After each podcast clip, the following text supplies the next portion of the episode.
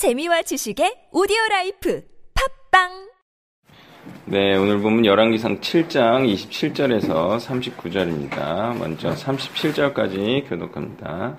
또 놋으로 받침 수레 열을 만들었으니 매 받침 수레의 길이가 네 규빗이요 너비가 네 규빗이요 높이가 세 규빗이라 그 받침 수레의 구조는 이러하니 사면 옆 가장자리 가운데에는 판이 있고 가장자리 가운데 판에는 사자와 소와 그룹들이 있고 또 가장자리 위에는 놓는 자리가 있고 사자와 소 아래에는 화환 모양이 있으며 그 받침 수레의 각각 네 높바퀴와 노축이 있고 받침 수레 네발 밑에는 어깨 같은 것이 있으며 그 어깨 같은 것은 물두멍 아래쪽에 부어 만들었고 화환은 각각 그 옆에 있으며 그 받침 수레 위에 들이- 들이켜 높이가 한 규빗 되게 내민 것이 있고 그 면은 직경 한 규빗 반 되어 되게 반 원형으로 우묵하며 그 나머지 면에는 아로 새긴 것이 있으며 그 내민 판들은 네모지고 둥글지 아니하며 네 바퀴는 옆판 밑에 있고 바퀴 축은 받침 수레에 연결되었는데 바퀴의 높이는 각각 한 규빗 반이며 그 바퀴의 구조는 병거 바퀴의 구조와 같은데 그 축과 태와 살과 통이 다 부어 만든 것이며 받침 수레의 모퉁이에 어깨 같은 것이 있는데 그 어깨는 받침 수레와 연결되었고 받침 수레 위에 둥근 테두리가 있는데 높이는 반 규빗이요 또 받침 수레 위에 버팀대와 옆판들이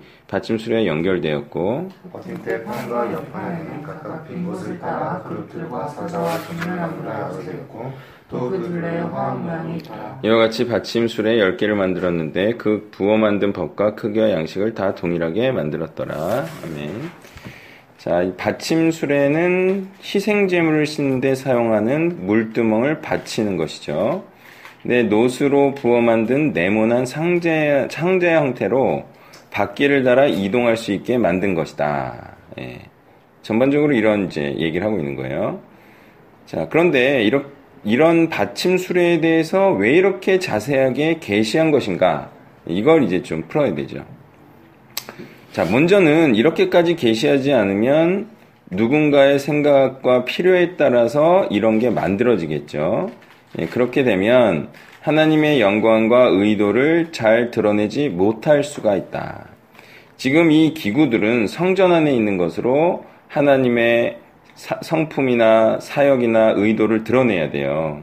근데 그런 것들이 어떤 사람의 자의적인 것으로 만들어질 때 에, 통일성이 없을 수도 있고 또 사- 사람의 뜻이 들어가 있을 수 있는 거죠. 에, 그래서 먼저 이이 새겨넣은 것들을 한번 좀 볼 필요가 있어요. 이 화합 모양 그리고 종려나무를 새긴 이유부터 어, 또 이제 사자와 소와 그룹들 뭐 이런 걸 다 새겨 넣었는데 이걸 새겨 넣은 이유부터 이제 얘기해야 하겠어요. 자, 사자는 힘과 용맹과 왕권을 상징할 것 같고요. 소는 헌신과 순종을 의미할 것 같아요. 그리고 그룹들은 하나님의 영광과 거룩성을 수호하는 역할이죠. 또 화는 평화와 기쁨과 아름다움을 나타내겠고 종려나무는 번영과 승리와 풍요와 즐거움을 상징한다고 하겠습니까? 하겠습니다.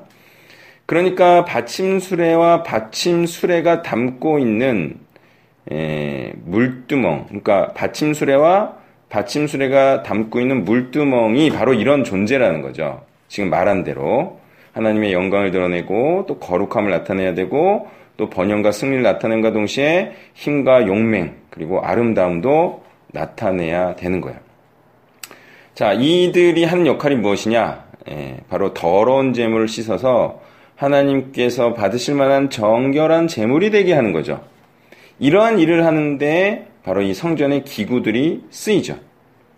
그러니까 이 성전의 기구들이 바로 이런 일을 하는 아주 존귀한 존재들임을 이런 새겨넣은 것들로 알려주시고 있어요. 자, 아로 새겨진 종려나무를 통해 알 수 있듯이 이 번영과 승리는 바로 예루살렘에 낙이 타고 입성하신 그리스도께서 이뤄내신 바로 그 번영과 승리를 의미합니다.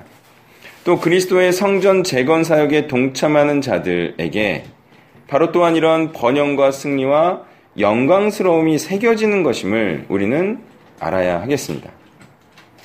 37절에 이 부어 만든 법과 크기와 양식을 다 동일하게 만들었다는 내용을 통해서 우리는 개성은 다를 수는 있어도 성전 구성원으로서 하는 일은 같아야 된다.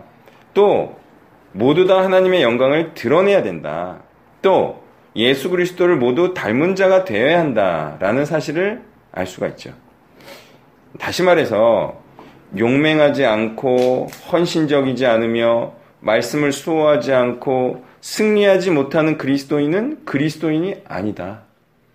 그리스도를 닮은 게 아니다.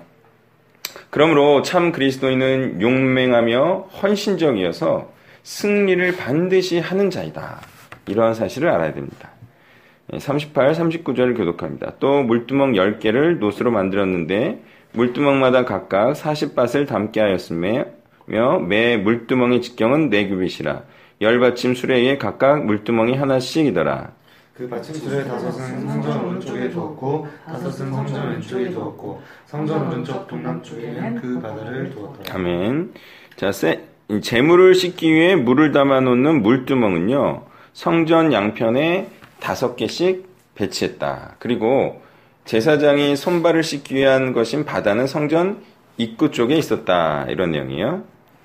자, 이는 성전에 들어가는 자는 모두 그리스도의 피와 물로 죄가 씻겨진 자여야 함을 예표하겠죠. 왜 그러냐? 하나님께서는 싫어하시는 게 바로 죄죠. 하나님께서는 하나님께 나아오는 자들이 바로 이 죄의 문제를 해결하고 하나님 앞에 나아오기를 원하시는 거죠.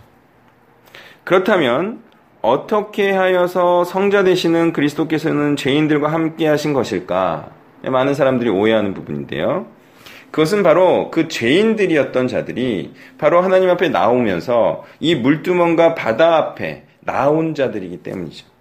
자, 그들은 이렇게 나와서 무엇을 하겠습니까? 바로 그들의 죄인됨을 시인하고 인정하, 인정함으로 자신들의 죄를 씻어주실 진정한 물두멍 앞에 나와 죄인이 아닌 자들이 될 것이기 때문입니다. 이들은 오늘 본문처럼 바로 진정한 물두멍 되시는 그리스도 앞에 나와 그가 내뿜으시는 물을 가지고 죄를 씻는 자들이에요. 하나님께서는 그런 자와 함께 하시죠.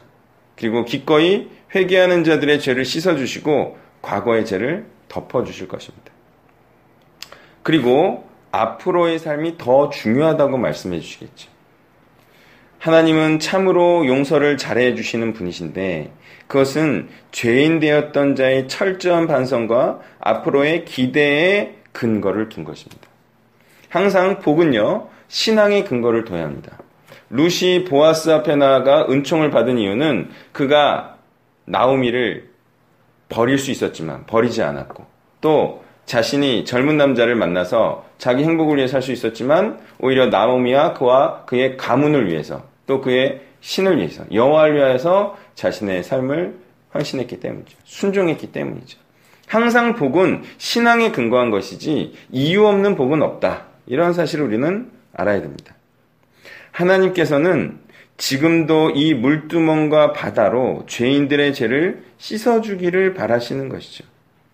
이러한 일을 그리스도께서만 하시는 것이 아니라 바로 오늘 물두멍을 통하여 우리가 알 수 있듯이 성전 안에 있어서 참 성전 되시고 성전의 머리 되시는 그리스도를 닮은 자들이 그리스도를 따라 동일하게 이 물두멍과 같은 역할을 해야 하는 것임을 우리는 알아야 하겠습니다.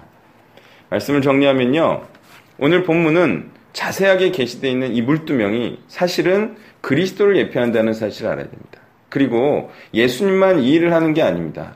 우리도 죄를 씻어주고 구원에 이르게 하는 바로 이 물두멍의 역할을 우리가 또한 해야 되는 것이죠. 그래서 우리가 해야 할 일, 그것은 바로 물두멍이 한, 바로 죄를 씻어주는 일, 그리고 하나님 앞에 나오게 하는 일, 그리고 구원받게 하는 일. 그래서 그 일을 하는 자가 어떤 자이다? 바로 영광스럽고 승리와 번영과 아름다움과 또한 하나님의 말씀을 수호하는, 거룩성을 수호하는 자이다. 이런 사실을 알 수가 있습니다.